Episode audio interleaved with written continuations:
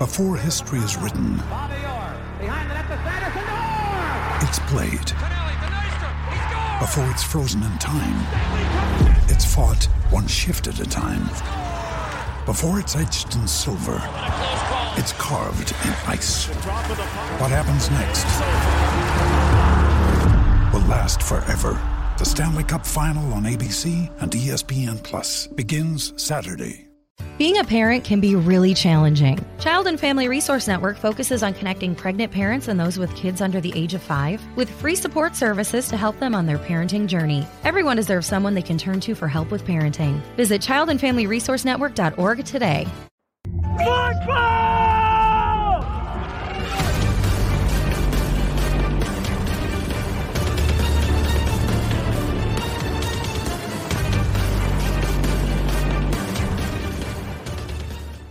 And what is up? Welcome in. Happy August, everybody. GC Live, the return of the dynamic duo, Chris Clark here with me. Chris, welcome back, man. Happy August. Football is in the air. We got a great show. We got plenty to talk about. Um, dude, are you excited, man? Because I, I don't know. It just like it hit me this morning. I was like, all right, we're gonna have some actual practices to talk about soon. We have we already have recruiting news to talk about. Uh, season is just over one month away from kickoff. Um, get ready. It's here. The next month will fly by, and we have a ton of stuff planned for everybody on Gamecock Central, on GC Live, on 1075, our new show on there. I am pumped, man. We got a lot going. It's almost hard to keep up with. I was trying to record something earlier and couldn't even keep track with everything, but I do know this is exciting. Um, I'm thrilled to be back. I'm grateful to be back. Thanks to everybody for their support. There's a lot I could say about that. Um, and man, there is a lot going on. And almost lost in the shuffle is the actual football season. It almost being here, as you alluded to. Practice starting up, I believe, on Friday, and uh, going to get to check out some football. It seems like not that long ago at all, we were checking out some spring football. So super excited about that. Just college football in general always a great time when that's in the air, and it is certainly here. Yeah, man. So we've got a bunch of commitments to talk about. We got some final, um, possible some de- you know some decisions that might be coming up. We got sponsors to talk about, and uh, very shortly we're going to be joined by a special guest. I'm pumped about this, man. We got uh, the man who's at the middle of it all, um, South Carolina's unofficial recruiting coordinator, South Carolina quarterback commit Dante Reno. He's going to be joining us shortly. Uh, before we get Dante on, uh, Got to tell everybody about our buddy Clint Hammond of the Mortgage Network, clinthammond.com, 803 771 6933. If you're in a market for a new home, give Clint a shout. Uh, C Hammond at mortgagenetwork.com is the email address. NMLS number is 71597. Uh, interest rates have been up, Chris, but they actually have dipped quite a bit the last couple of weeks. So if you were thinking about getting a house and you're like, ah, I'm going to hold off, might be a time to revisit that. So give Clint a shout. We'll tell you about our friends at Liberty Tax a little bit later on as well. Um, again, going to be joined shortly by Dante Reno, South Carolina's quarterback commitment. Um, just waiting on him to hop in at the link. And uh, Chris, we're going to go individually through every single guy that committed to South Carolina over the weekend. So don't don't give away all your thoughts on all of them yet. Uh, but while we're waiting on Dante to hop in, um, how about this recruiting momentum, man? This is something I want to ask Dante about as well. But it's kind of the way you drew it up if you're South Carolina to exit kind of that June, July recruiting blitz with one final push. Yeah, I mean the, the summer, two big recruiting weekends in June, camps. So you wanted to exit the summer with some type of momentum, that being, you know, a good more than a handful, you know, of verbal commitments, and then position yourself to be in the game with some other big time targets to potentially land some official visits from some other targets that are out there that are uncommitted. And I think that's generally what they've done. Now, this class is far from complete. They've got some other guys that they really need to hit on to make it good. Uh, but they've certainly made a lot of strides, you know, this summer with what they've done. All right, y'all see him right there on the screen. We're going to go ahead and bring him in. He is South Carolina's Dante. I called you earlier, the unofficial recruiting coordinator. I know you've had you've had your your hands in everything a little bit, man. You've been dialed in ever since you committed. So, um, first of all, appreciate you taking the time, man. Welcome on the show. And second of all, uh, how fun has this been for you to see this recruiting momentum carry through these last two months, man. Yeah, thank you guys for having me. First off, um, yeah, it's been really fun. I mean, obviously yesterday was a huge day with Marquis, um, and then we all, obviously had another O lineman commit yesterday too. So it's been really good so far the month of July, um, and I think going into August too, it's gonna it's gonna pick up a little bit. Um, we got a couple here coming up soon, and then um, after the season, it's gonna pick up a lot too. So it's been good. It's been good momentum. Um, I think it's right where we want to be. And Pup, me and Pup talk almost every day. He just texted me like five minutes ago about a kid. So um, we've, we've, we've been on him. So it's been fun. Yeah, that's what I was going to ask you, man. Thanks again for joining us. Uh, you know, if you are maybe the president or the CEO, like the unofficial Gamecock recruiting coordinator, like is Pup, is, is he like your, is it 1A, 1B? Is he your vice president? Like, what's the pecking order like? How's that go on a daily basis when you guys are talking? Yeah, I think Pup, he knows a lot of the 23s. Um, so he kind of goes off 23s and I go off of 24s and we both collide and hit him up both. So it's kind of like that. It's like 1A and 1B, but there's a bunch of others that are also recruiting too. So it's not just me and him, it's a bunch of other people. Dante, I know you were back in town. Um, you've had several visits to South Carolina, but this one a little bit different. Uh, the, the July, like end of July cookout. This one was at Williams-Brice Stadium. Um, maybe if you can just give the fans a little sneak peek, I guess, at what this one was all about. Um, how did it go for you, and and just what were you guys doing uh, for a little bit of a unique event uh, this past, I guess, Friday? It would have been. Yeah, it was awesome. So obviously, being in Willie B was a it was a great scene, and they set up really nice. Um, they had a game that was playing on the jumbotron. Um, they had every every chair set up. Um, they had food vendors and all that stuff. But no, it was really cool. It was uh, we had six, 20, 25 guys um, that were there, 16 that weren't committed, and we had nine commits. Um, so it was really cool just to interact with all of them. And then um, Coach Beamer pulled all the recruits aside. I'll tell the story. Um, he pulled all the recruits aside, and we uh, we took like a recruit coaching picture. Um, they called it, and then uh, we we got water bottles or water balloons, I should say, and water guns. And then, as I said, three we we started throwing water bottles or water balloons and water guns, um, scoring all the coaches with all that stuff. So that was pretty fun. But it was really good just to interact with all the guys. And obviously, we had a couple commits that were there, and there was a couple silent commits that were there too. So it was really good just to see all the guys again, um, especially the players. They were all there too, and just interact with everyone, especially like Coach Coach Beamer keeps saying, it's just a start um, of something great, and it's true. I mean, the amount of people that we had at that at that cookout, amount of five star, four star, three star kids, it was crazy. Um, and if we get all those kids, or most of those kids that were there, we're to have a really good shot um, at being a great team. We don't want you to give away your secrets because you're you're privy to some things that others aren't. But give us give us a little bit of a rundown, maybe of of some of the guys that whether it's at the cookout or just texting, DMing some guys. Who are some of the guys that you're trying to help target? You and Pup, whether it's the 23 class, the 24 class, and you know where you think things stand and what the Gamecocks' chances are with those guys. Yeah, I think there's a bunch that are really close. Um, obviously, Tree, he's really close. Um, I think he's going to make this decision pretty soon. Um, then I'll go off my class: Cam Pringle, um, Mazeo Bennett, Josiah Thompson. Um, there's a couple others in my class too that are all all my top priorities right now, especially them being all South Carolina kids and having them stay home. Um, it's going to be really huge for us. And there's a bunch of other people. Um, I don't want to say any names or anything like that, but there's a couple of positions. Um, he's a really good athlete. Um, I'll give you guys that. Um, there's another O lineman. Um, there's two DNs. Um, who else we got? We got a couple of receivers and then another athlete. Um, so all in the 23 class, but those all guys they're pretty close. Um, it's just a matter of time to when they they want to do it. Um, they're all going to do it the right way. So and, and whatever they want to do. You guys sort of teamed up for a, what seemed like a big push for for Big Tree uh, on, on Friday. Who um who sort of spearheaded kind of just making that happen, and who who had the best edit? What was it? You? I mean, I think you did. You have the one of Beamer holding up um the tree. I yeah. Pup had had the tree planted at Williams-Brice. Uh, th- those have been fun, man. Who was sort of the the ringleader on all that? Yeah, so um, that's actually a funny story. So Pup, he was actually the one that tweeted it out. He texted me. He's like, "I'm gonna tweet this out." I was like, "How'd you make that?" Um, he sent me a he sent me like a video of how he made it, and I was like, "I don't know how to do that." So he made me the one of actually Coach Beamer holding the tree. Um, so he actually made both those edits, and he let me post that one. So it was all Pup. I'll give Pup all the credit to those two.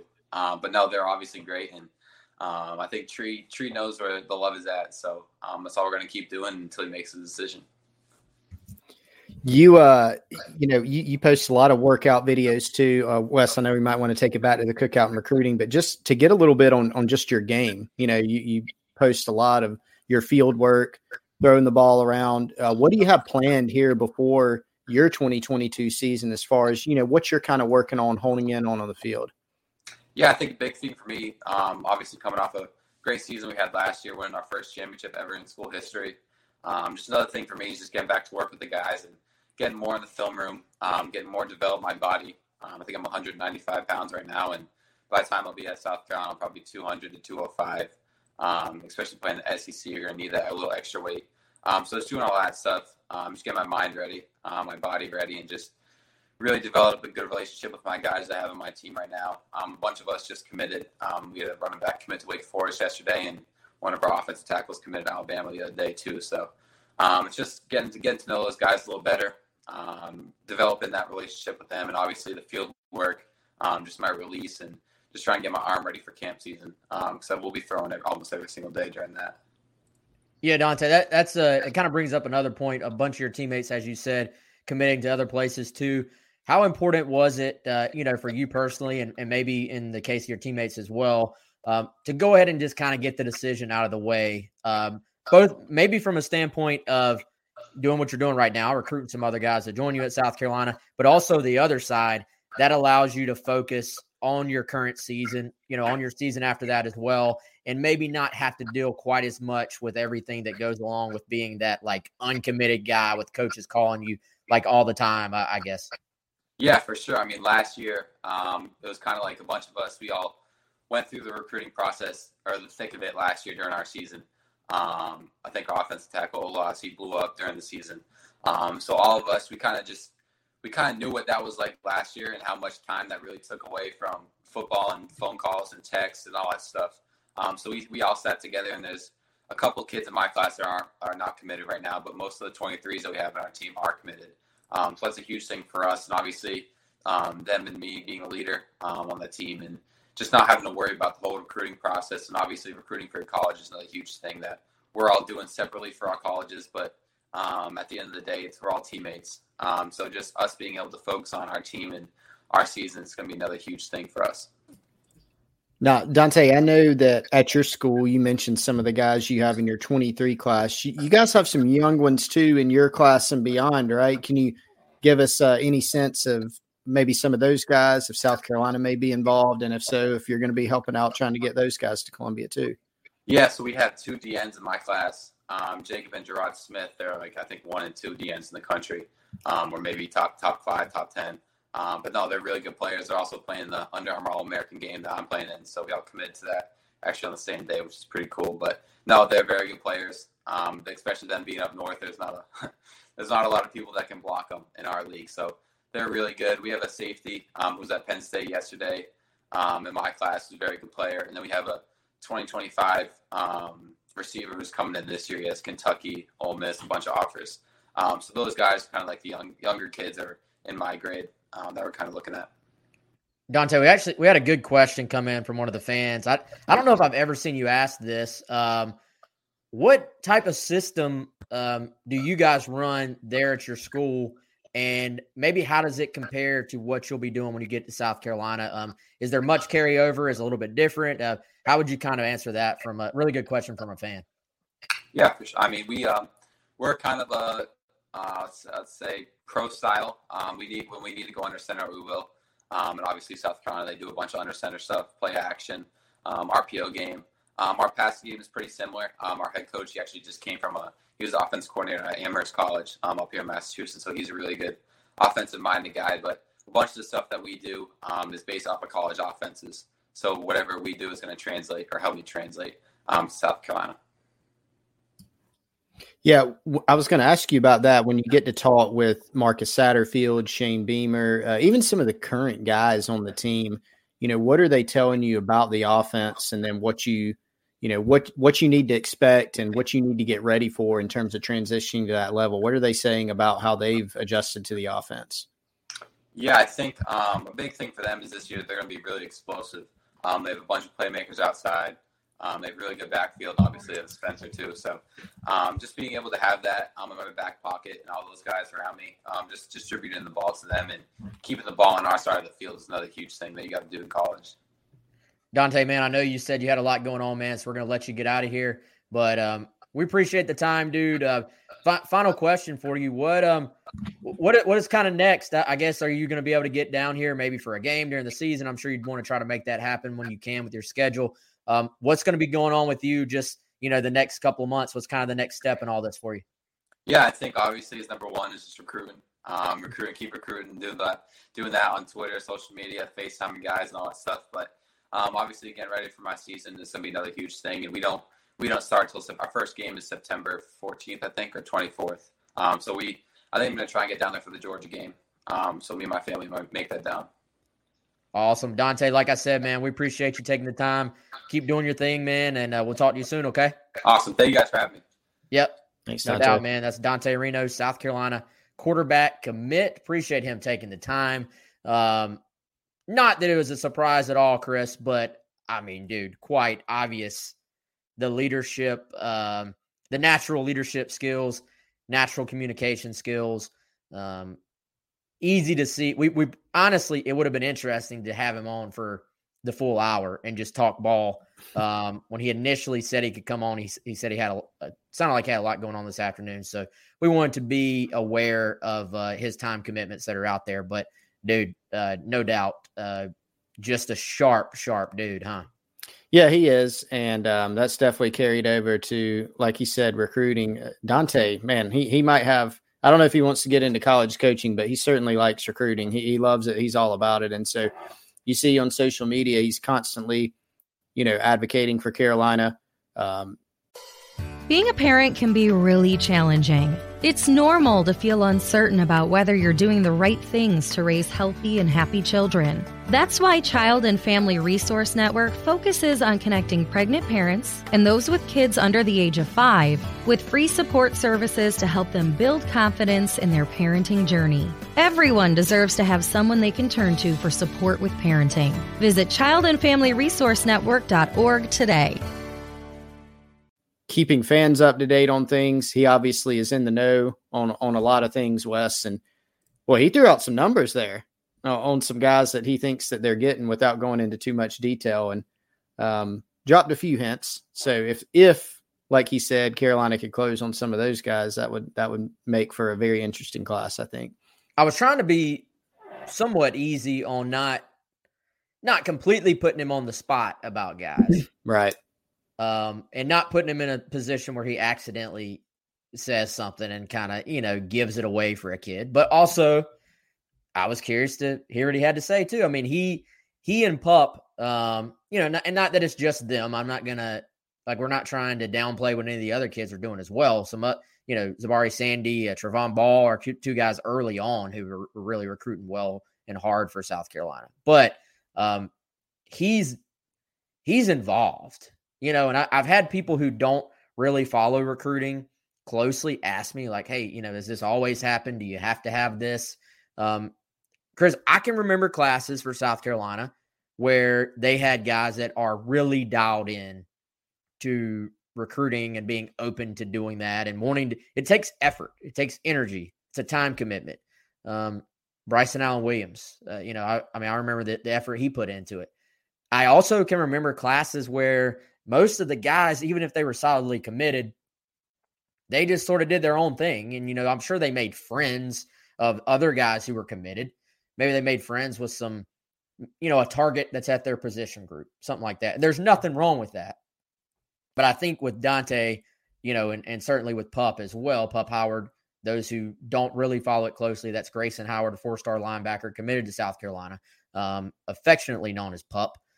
He, you know, these two kids care and they are committed to just keeping up with it enough to know who the top targets are to build those relationships and um, they're just dialed in. That's the that's the best way i know to say it. Yeah and you know guys in your class and for these schools guys in your class and guys on campus i mean those are your greatest advocates. I mean yeah it's to some degree about coaches and their relationships but players and their families they ask questions, and so they want to know what's real and what's not, and so they're going to talk to other recruits out there and kind of get the landscape of different schools.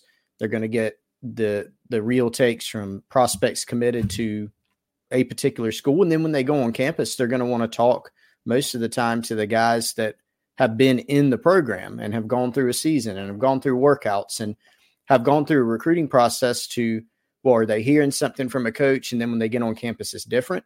We've seen that at some schools where it's kind of fallen apart a little bit. Is they'll bring in some recruits, those recruits will talk to the current players and they don't hear very good things. That tends to hamper your recruiting efforts. So I think, you know, when you kind of take the pulse of this program, the players on campus we've seen some of this, you know, the camaraderie and the happiness level and all that. It's it's pretty high right now. Morale is high. And then you've got some guys in the class like Pup and like Dante who are advocating as well in two different classes at this time. That that tends to help you. Definitely, man. And I, I think um, people would be surprised some of the stuff you hear over the years at schools where things have kind of just that that all important that buzzword that is easy to say but not necessarily easy to implement. Culture um it does matter. It, it truly does matter. So um you know I, I, think south carolina has a really good thing going right now. Um they have momentum. I think they have momentum from a short-term standpoint like the last couple months. They have some momentum from a long-term big picture standpoint. Really really good offseason. That doesn't mean that you've landed every recruit, you're never going to. Doesn't mean that everything is going perfect. You know, you're going to have adversity, but all in all, an excellent offseason for South Carolina. And we talked about, I don't want to dive all the way back into this, man, but this is the new, this is the new schedule for college football recruiting. It's June and July, and it's a lot of June. Then it's a break for most of July. About three fourths of July is dead. And then you have this one final push. And you want for that final push in a perfect world to push you on over into preseason camp. And that's exactly what has happened here. South Carolina reports on Thursday, first preseason practice on Friday. We've got a ton to preview. I feel like going into that, man. Um, GC Live is back. We're going to, you're going to be seeing a lot more of us as opposed to the once a week or twice a week that we kind of got into in the offseason. But um, so we'll have plenty of time to get, dive into the team, storylines, and all that. Um, before we get into that later in the week, I want to dive in to specifics. Like let's let's hit on these prospects that Carolina landed, what it means for them, and um, what type of players South Carolina's gotten. So just in the last weekend, like going back to Friday, um, you have Carl Hobbs committing to South Carolina, um, Carson Hobbs committing to South Carolina, 2024 kid. You have uh, Jatavius Showers, um, offensive lineman. You have Montague Rhames. You have Markee Anderson. Um, all committed to the Gamecocks now. So let's start with, let's go in reverse. Let's start with yesterday. Markee Anderson, um, the first ever that I've seen pancake syrup announcement to the Gamecocks. Um, let's not let's not talk about the fluff and the syrup and all that stuff. Let's talk about the recruiting win and the player. Um, what are the Gamecocks getting in Markee Anderson, in your opinion, Chris Clark? Well, the first thing that stood out is this just the recruiting win aspect of it. If I can talk about that for a second. So, Markee Anderson goes to Dorman. It, it almost reminds me a little bit, you know, Jordan Burch, right? Jordan Burch was originally from Florence he goes to Hammond School right down the road. But there was this notion that Carolina, for some reason, was not going to get Jordan Burch. He was going to go to Clemson or he's going to go somewhere, wherever. And until it happened, some people just didn't believe it. Little different with Marquis, but you, you saw this storyline. Well, he's from Dorman. There's no way he'll go to Carolina. And that was probably more so than the Burch thing, a little bit more grounded in reality, right? Because if you look at the history of Dorman, it has not been incredibly kind to South Carolina for a variety of look, you know, for instance, a lot of Clemson ties there with uh, Jordan McFadden, Brandon Thomas, Adam Humphries, Sharon Peak, you know, uh, Carolina hasn't really gotten made a lot of hay at Dorman, but things have changed a little bit. Markee and his family not like locked in growing up Clemson, right? And so I think all that helped. And Carolina did a really good job throughout very early prioritizing uh, Markee Anderson. And so um, just the relationships there, I think that the, the staff built with him and his family, that trust level, that helped a lot. They're getting a kid who's a good kid. He's versatile. I think I kind of like him more inside, but he can probably play inside or outside. He's been a good player at one of the state's best programs for, you know, quite a while. Yeah, I um I, I was trying to figure out um the last player South Carolina landed from Dorman as a as a recruit, like not um not that walk-ons don't matter, they do matter. But you know what I'm saying. That, Yeah. you signed a scholarship, you recruited and signed a scholarship player from Dorman. Um I you know who it I Chris. do. I think I think I do. I think I'm be embarrassingly wrong. I hope. I Well, I, I could be wrong too. I, But I uh, think it's Michael Belcher. And That- then I think before that was Kendrick Lynch. Are those right? I, I had it as Michael Belcher. That was who I had in a, I'll be honest, a very quick like look back through some classes. Right. Um, that's who I had it as as well, and uh, he that's right. was a 05, I think. or- yeah class of 05. Yeah. committed to South Carolina, July twenty first, two thousand four, Yep. as a two star prospect. Yep. So, wow, It's been a while. It's been a while, you know, and and Dorman has produced at varying levels, you know, a lot of prospects. They're a really good program. And Dave Gutshall, the legendary coach who retired not too long ago, I mean, they produced a ton of talent and they had several offensive linemen, you know, that uh, ended up going to Clemson. But yeah, Carolina just hasn't hasn't really done much there. And so this bucked that trend, which is nice, but even nicer is the actual player you're getting, and it's an in-state player. So now South Carolina is set up to where, you know, I think we were talking about this earlier today, Wes. It's not like there are, there's probably not 10 like great prospects in the state this year, like difference makers. But there's maybe what, five, six, something like that, you know, the top, the top half is is pretty darn good. You, they're definitely not going to get all those because they're not going to get Monroe Freeling, but they may get most of them.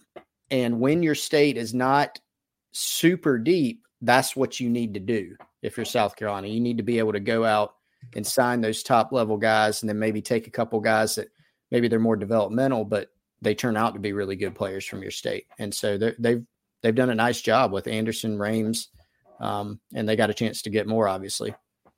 Yeah, man, and I think um Chris O line's a position you can if you're if you're really good at developing, if you have a really great strength and conditioning program and you're really good at evaluating and you have a coach that'll let you take a bunch of guys each class, you can some I feel like you can sometimes get away. You can put together a decent offensive line without having that four or five star guys across the board. However, does it always make life a little bit easier when you're getting the guys that sort of have it all? And not that, you know, four star kids, there, there's a difference between a four star and a five star on paper. But I, I think when you look at Markee, man, I mean, you look at the offer list, um, you look at the size, you look at the movement ability at that size, look at the fact you're talking about 4 kid GPA wise. Um, smart kid, smart family, well put together, just total package, mentally, physically, cares about the game, cares about his teammates.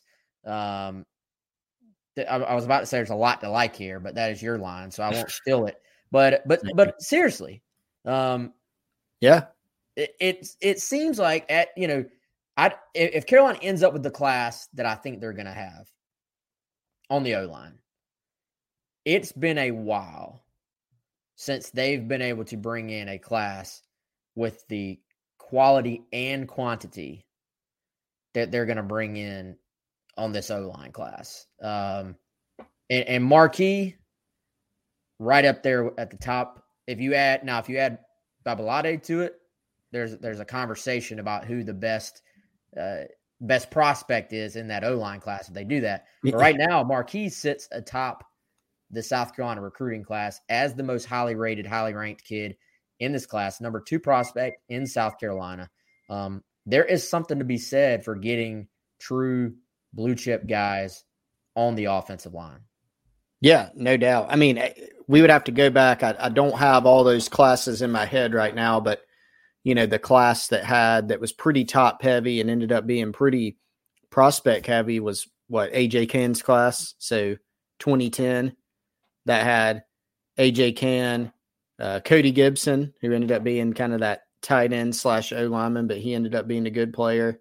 Uh, Corey Robinson, right, in that class. So um, Ronald Patrick, I think, was in that class.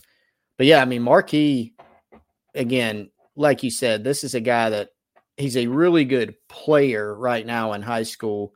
And then he still has upside to develop, you know, into a quality prospect as well. He's just one of those really solid prospects where I don't think he has a very, like, his floor is still high, you know, uh, I think, where he can turn out to be a really, really solid player for you and he could turn into something more. So, really quality get for South Carolina. This is, you know, the 23 and 24 classes for Shane Beamer and his staff.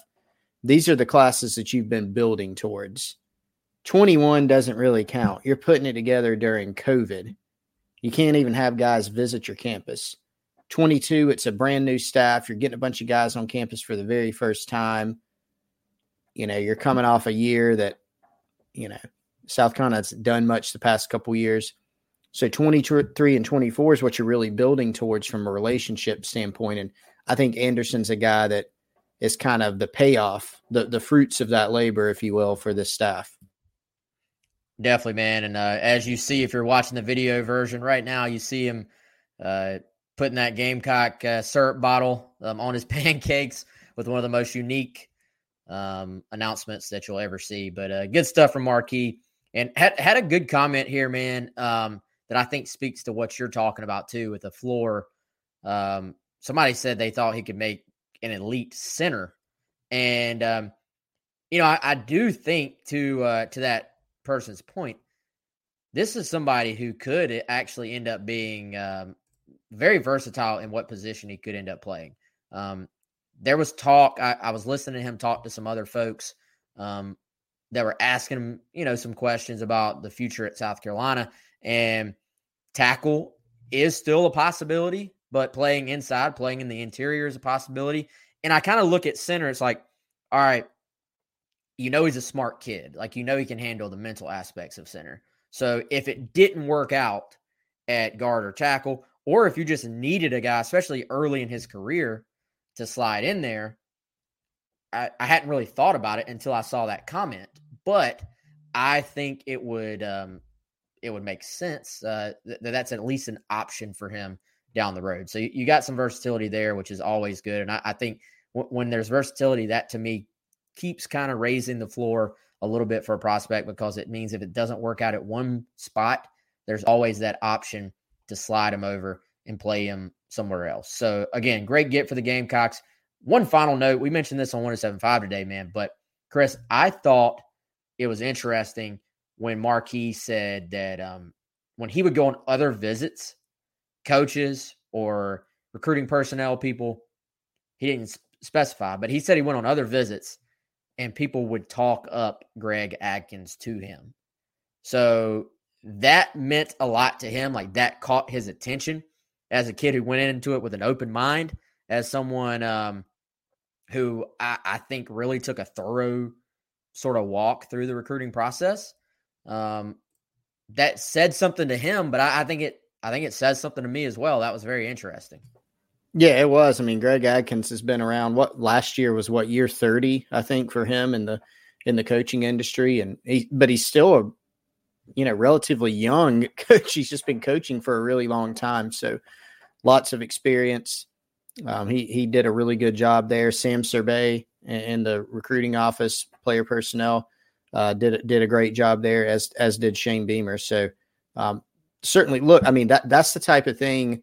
You've got different types of programs, different appeals, and so for South Carolina, we've talked about this a lot, Wes. You, you got to do something a little different sometimes. Um, if you've got a school that doesn't have the trophy case of others or the accolades of others, it's not always wise to just be a cookie cutter and and copy other things at places that have that. Sometimes you got to be a little bit different. And I think one thing that Shane Beamer has at least been on a mission to do, and, he's genuine about it, but on a mission to do is to try to set a culture that is a little bit different, that's more real and more genuine. And he talks about it all the time. And to their credit, prospects and their families talk about it a lot too. It's not just one of those buzzwords that we write about in recruiting stories when we're quoting kids. Um, it actually seems real. And so for someone like Anderson, you know, when you hire coaches that other coaches think highly of to where they don't can't say anything bad about them and things like that, you know, that that can help your cause.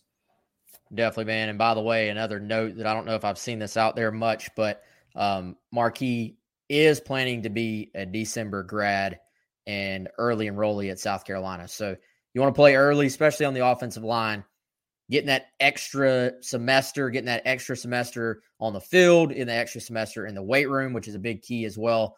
Um, spring practice can be massive for a guy. So Markee will have that coming up at South Carolina. That's the plan right now. Anyway, um, all right, let's go back through these other guys. Uh, Jatavius Shivers, um, a surprise, not that he picked South Carolina, Chris, maybe a bit of a surprise in the timing. Um, this is a kid that actually had already silently committed to South Carolina. He was the welcome home. I didn't even go back and look, man. I could, everything has run together. That was that was a few weeks ago, a couple of weeks ago. Um, basically, it was um, it was after it was after everything had sort of calmed down. It was right after camp season, I, I think. And um, so Shivers had made a early, what you would say was a surprise commit to Vanderbilt. That came kind of out of nowhere. He took an official there, but nobody thought he was going to end up there. Um, Dexter chiming in uh, July 11th. Uh, thank you, Dexter. And um, we're just going to trust you on that, man. But the the thing here was he had committed to South Carolina, given the verbal commitment it was going to be a couple of months from what we heard. But then um, I know he was an expected guest at the cookout on Friday. I never actually was told if he made it in or not. I'm assuming he did. Yeah, I know he went to the prior cookout. And um, it seems like he just like, all right, I'm going to go ahead and and go public with this thing. Auburn most recently offered. I think Auburn thought possibly they were going to be in it. They were going to have a shot here. But um, Chris, a true, the thing I think of with him, this is one of those true tackle prospects. You look at the frame, listed six seven, massive kid, um, true tackle. Probably don't want to put the, responsibility of saying, "Hey, you got to come in and play early" or anything like that. But uh, I think someone that'll come in, be able to add some some muscle and um, and go from there. Yeah, he, I, I, don't think this is a, a year one freshman player like in a significant role, which is fine on the offensive line. You know, this isn't a skill position or even quarterback where you see that happen more defensive back. But, you know, this is someone that you look at the traits, the physical tools. And we've seen some guys like that at South Carolina develop. I mean, I mentioned Corey Robinson earlier. That's that's case in point. That's the best possible example that I can think of as a guy that you just take with a big, sometimes raw kid that just has traits like size and movement ability and, and length. Sometimes things that you just can't teach that a guy's just born with, and you're able to to bring him in and develop him and really teach him how to play the position. You know, when you look at Shivers on film, it definitely stands out that he has that size playing tackle, but they'll ask him in his high school scheme to get out and move around and pull, and he's able to get his hands on people. And once he cleans the technique up, once he gets stronger, you know, functionally, once he, um, you know, just continues learning the game and developing, you know, he does have some traits that I think are you're just naturally born with. And so, uh, offensive line, as we know, developmental position. So maybe not like the player right now in high school that a Markee Anderson is, but has, you know, a high ceiling, I think. Yeah, man. And you watch some of this film, the ability for a kid his size to just like be out in space pulling, um, you know, very just very good athleticism, light on his feet. Um, a, kid that again I, I, think will will have every opportunity to come in and develop in this program, and, and that South Carolina really liked. Like, again, they knew they were going to take five, six guys on the offensive line. They offered him, um, I believe that was back in the spring, and just um, he quickly became a guy that we were telling people, hey, this is someone to keep an eye on, someone to watch, and uh, they land him. And uh, again, big class when it comes to quantity and quality. It appears for South Carolina. Um, let's see. You want to talk about Monteque Rhames, Chris? I have argued. Do it. I have argued that he may have been the most important target in the South Carolina class. Um, there, there may be another guy or two that can be in the conversation, but tell me, am I right or wrong in my thought process that of every major target South Carolina was going after, I thought you could make a strong argument that Monteque was the most important. No, I'm with you because, um, you know, I, I think didn't we agree that we don't really do the must get prospect thing? Yeah. Oh yeah. We're we're not right. we're not team must get. Like, we're not team must get hashtag. But look, if if there is, if you subscribe to such things, he would be in that category. Um, again, if you don't get Monteque Rhames, you don't just ah, well, that's it, shut the program down, right? Like that's the must get thing. But it it is the like perfect, you know, marriage between like the need and the kind of availability. This is a guy that is right down the road at Sumter. He's one of the better Russians in the Southeast and a nationally ranked guy with national a national offer list and he plays a position that's not only a need position for your conference, but especially for this team. You got Jordan Strong in his last year. Jordan Burch is now a junior. You have some guys that, you know, are still developing under those guys that are going to have to take a step forward for the future. And you missed out on some targets last year. You know, two big targets when you look at James Pearce, who signed with Tennessee, Jaishawn Barham flipping to Maryland, who was committed to you at one point you know, it was very important for South Carolina to to use this 2023 class to find some guys wherever they may come from, high school, junior college, transfer portal. Maybe we end up seeing a transfer portal rush in. It's probably a good idea if they can find one. But this is a guy that is in your backyard, in state, who can play and plays a position to need. So I, I can definitely subscribe to your theory on that. Yeah, and man, I, I think you look um, he, he's a true edge guy all the way. Like he's a defensive end, he's a pass rusher. They move him around a little bit. They line him up at three tech a little bit in, in high school. Um, but I, I was talking to a buddy of mine who follows football as close as anybody, and he was like, he's like, dude, this kid looks like pretty well coached for a uh, you know a big time high school football player. A lot of your athletic edge types are just flying by people based on length and first step alone. And um, you know, you think about it, the Sumter High and that staff, like they put out defensive lineman after defensive lineman after defensive lineman. So you know you're getting a guy that's going to be pretty well coached already. And um, I, I, was talking to somebody involved, uh, you know, around South Carolina, and even as a four star kid, even as uh, I believe On3 or the consensus has him as number four prospect in the state of South Carolina, there's a sense I get is that South Carolina basically thinks he's underrated, even as uh, as highly regarded as he is right now. You know, he's I think he's a 38 edge prospect in the country. I mean, he's still a four star, but that's it's hard for me to believe watching like just even looking at this film and seeing the way the kid looks in person off the hoof from a physical standpoint. Hard for me to believe there's 37 rising senior football players in America that are better prospects than, than Monteque Rhames. I mean, you dude, you've seen him. This guy looks like he is in college already. Yeah, that's what I was going to bring up. You mentioned that during the the takeover uh, earlier today on 107.5 that man, I mean, if you you walked in the facility, like say you're in there this summer and you've got, you know, kind of Gamecock football players commingled with like some recruits. And if Rhames is there, you're like, there's a, a, junior in college, you know, not a junior in high school. Um, he, he's pretty physically developed guy. you see on the film, he's he's not only got size, but he has some some twitch and athleticism to him as well. So definitely a, a significant get for South Carolina. Another guy that they were in on early, and we've been tracking him for quite a while. Wes, I mean, I remember talking to some folks in Sumter, and this is when they had, you know, Justice Boone in the 21 class, Dalvin Jackson in the 22 class who signed with NC State and Rhames kind of back to back to back, and they were all on the same team.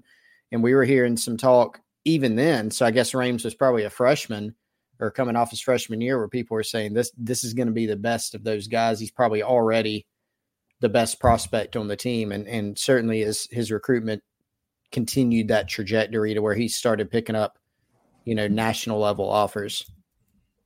Yeah, and a minute ago, man, you said if you walked into the facility and he happened to be there, well, if you just walked into the facility randomly, he's probably there. There's like a 50% chance that Monteque Rhames was going to be there. I mean, that that's kind of I never really thought any other team, school, coaches, whatever, how you want to say it, really pushed South Carolina here. Like it it yeah. seemed like he was going to end up with the Gamecocks.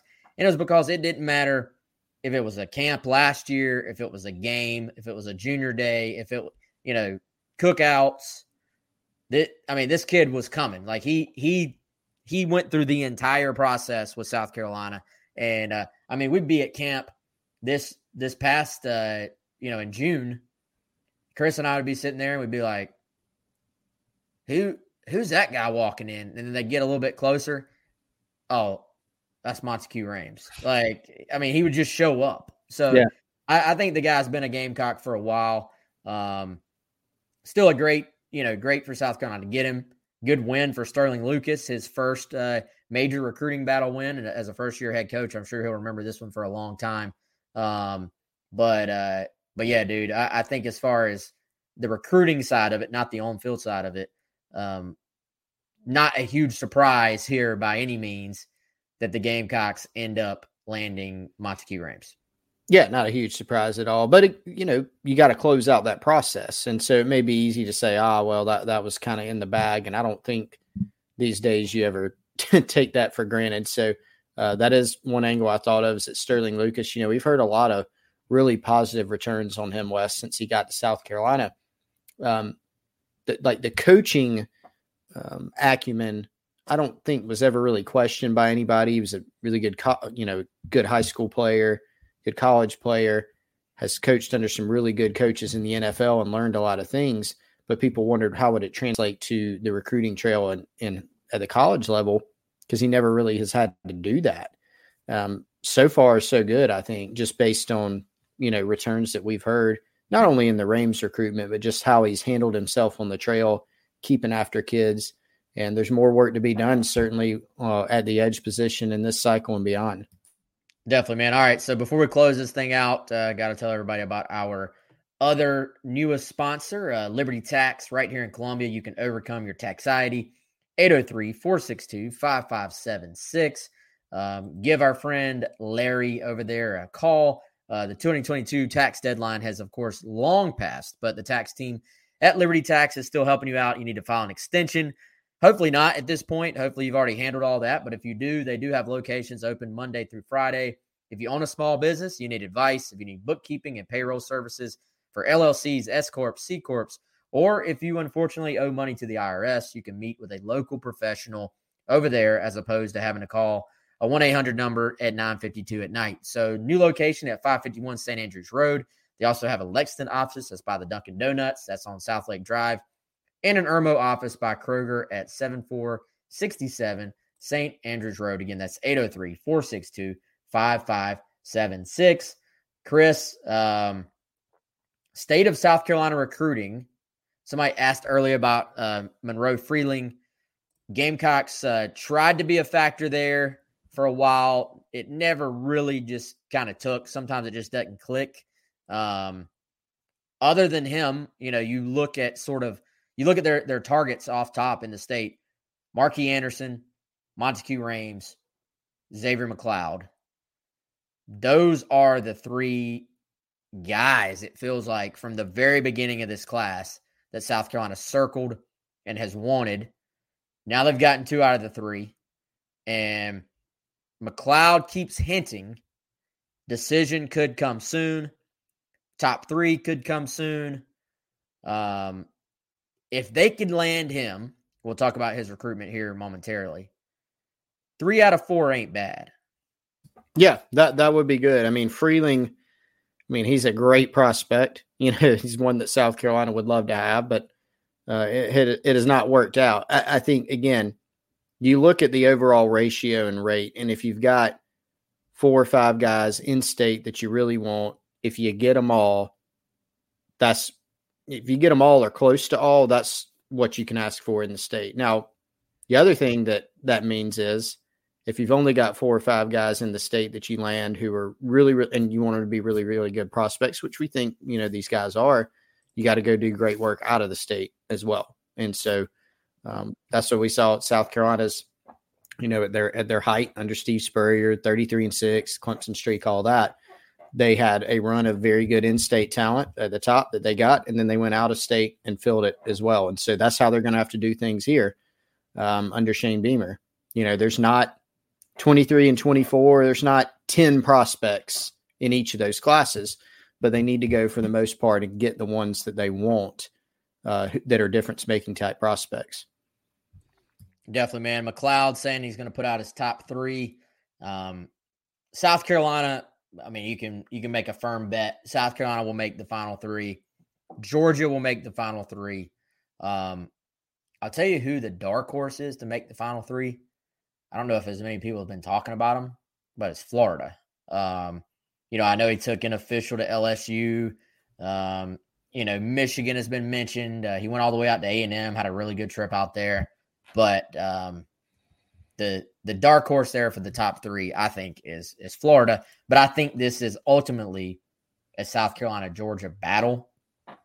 I think the Gamecocks win it and I still think there's a decent chance he go you know goes ahead and commits um, here pretty soon and gets it over with before um, you know his senior season gets rolling. So we'll keep an eye on that. If they land uh, McLeod, that would be three of the top four in the state as far as um, the consensus rankings out there. Um, the other kid, a little bit of a surprise, man, Carson Hobbs.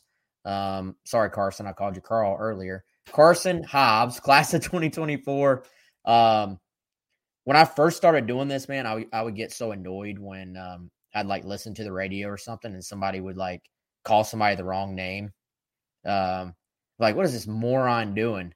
And uh, then you get so many names in your head over the years, and the older you get, sometimes your brain just sends the wrong one out there. So, Carson Hobbs, 2024 DB, from Cincinnati, Ohio. You want to talk about South Carolina landing guys? When's the last time since they got somebody from Dorman? What about when's the last time they got somebody out of Ohio?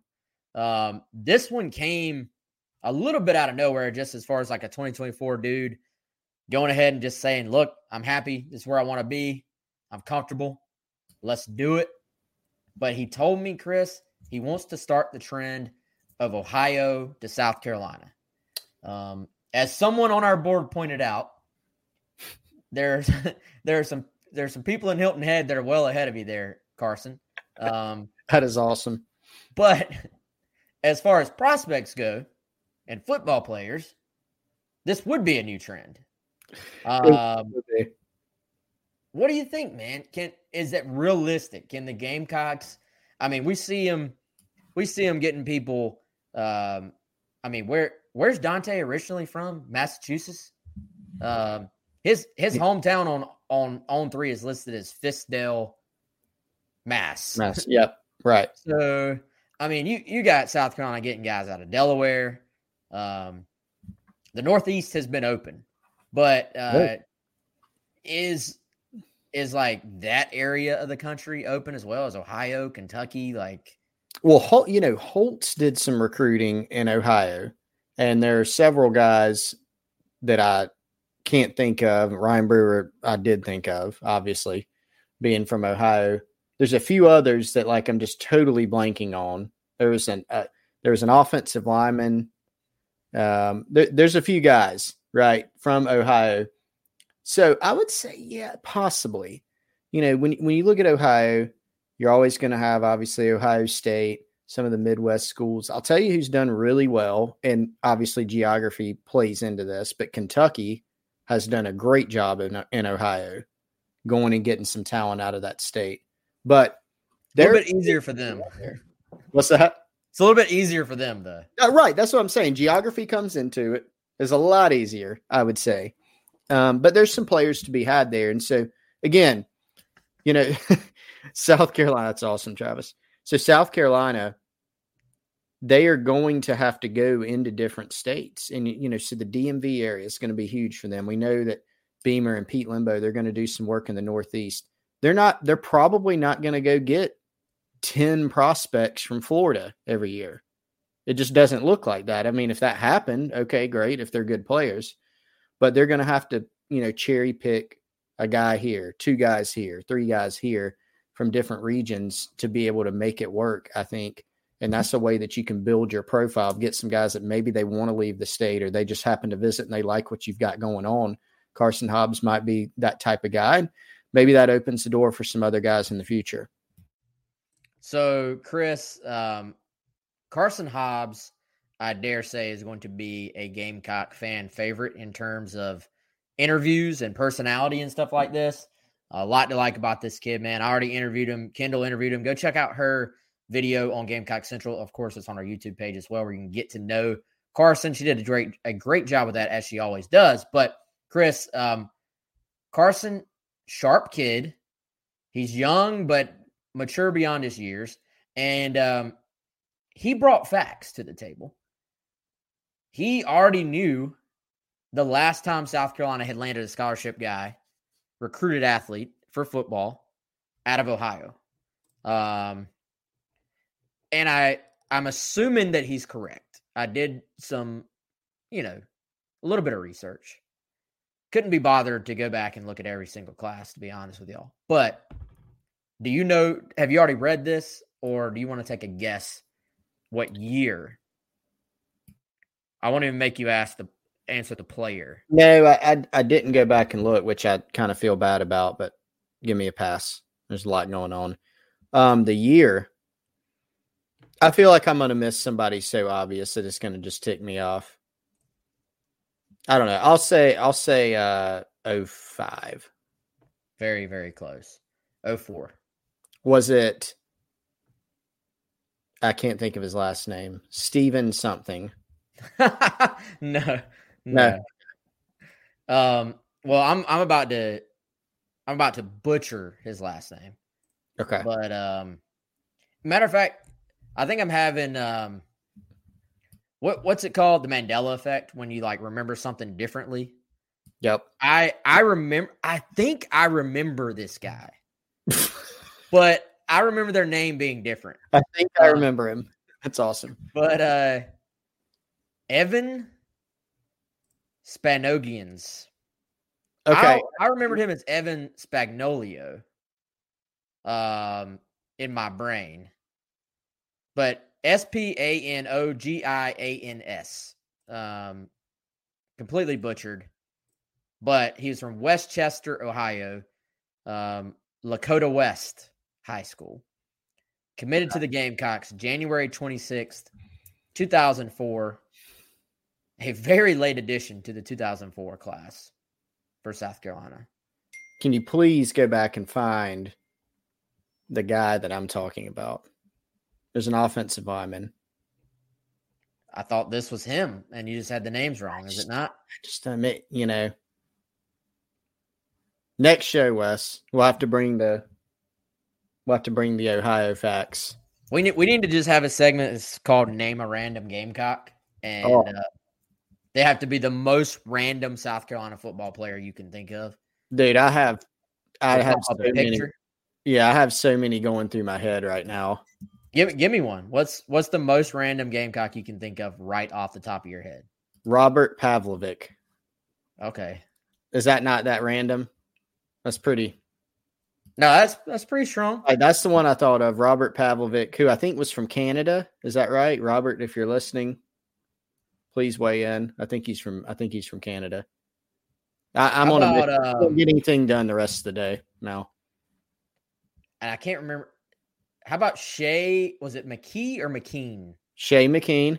Now Shay he, McKeen. he was a Northeast guy. He was defensive end. Yeah, he tight end, defensive end. He was from a prep school up there. Yep, Yeah. that was one. Okay, well we all right. Let's get back on topic. Everybody, everybody Um, off Hey, we're out of time anyway. Uh, what what have we missed that has not we've not covered? Yeah, decommit from Cam Upshaw.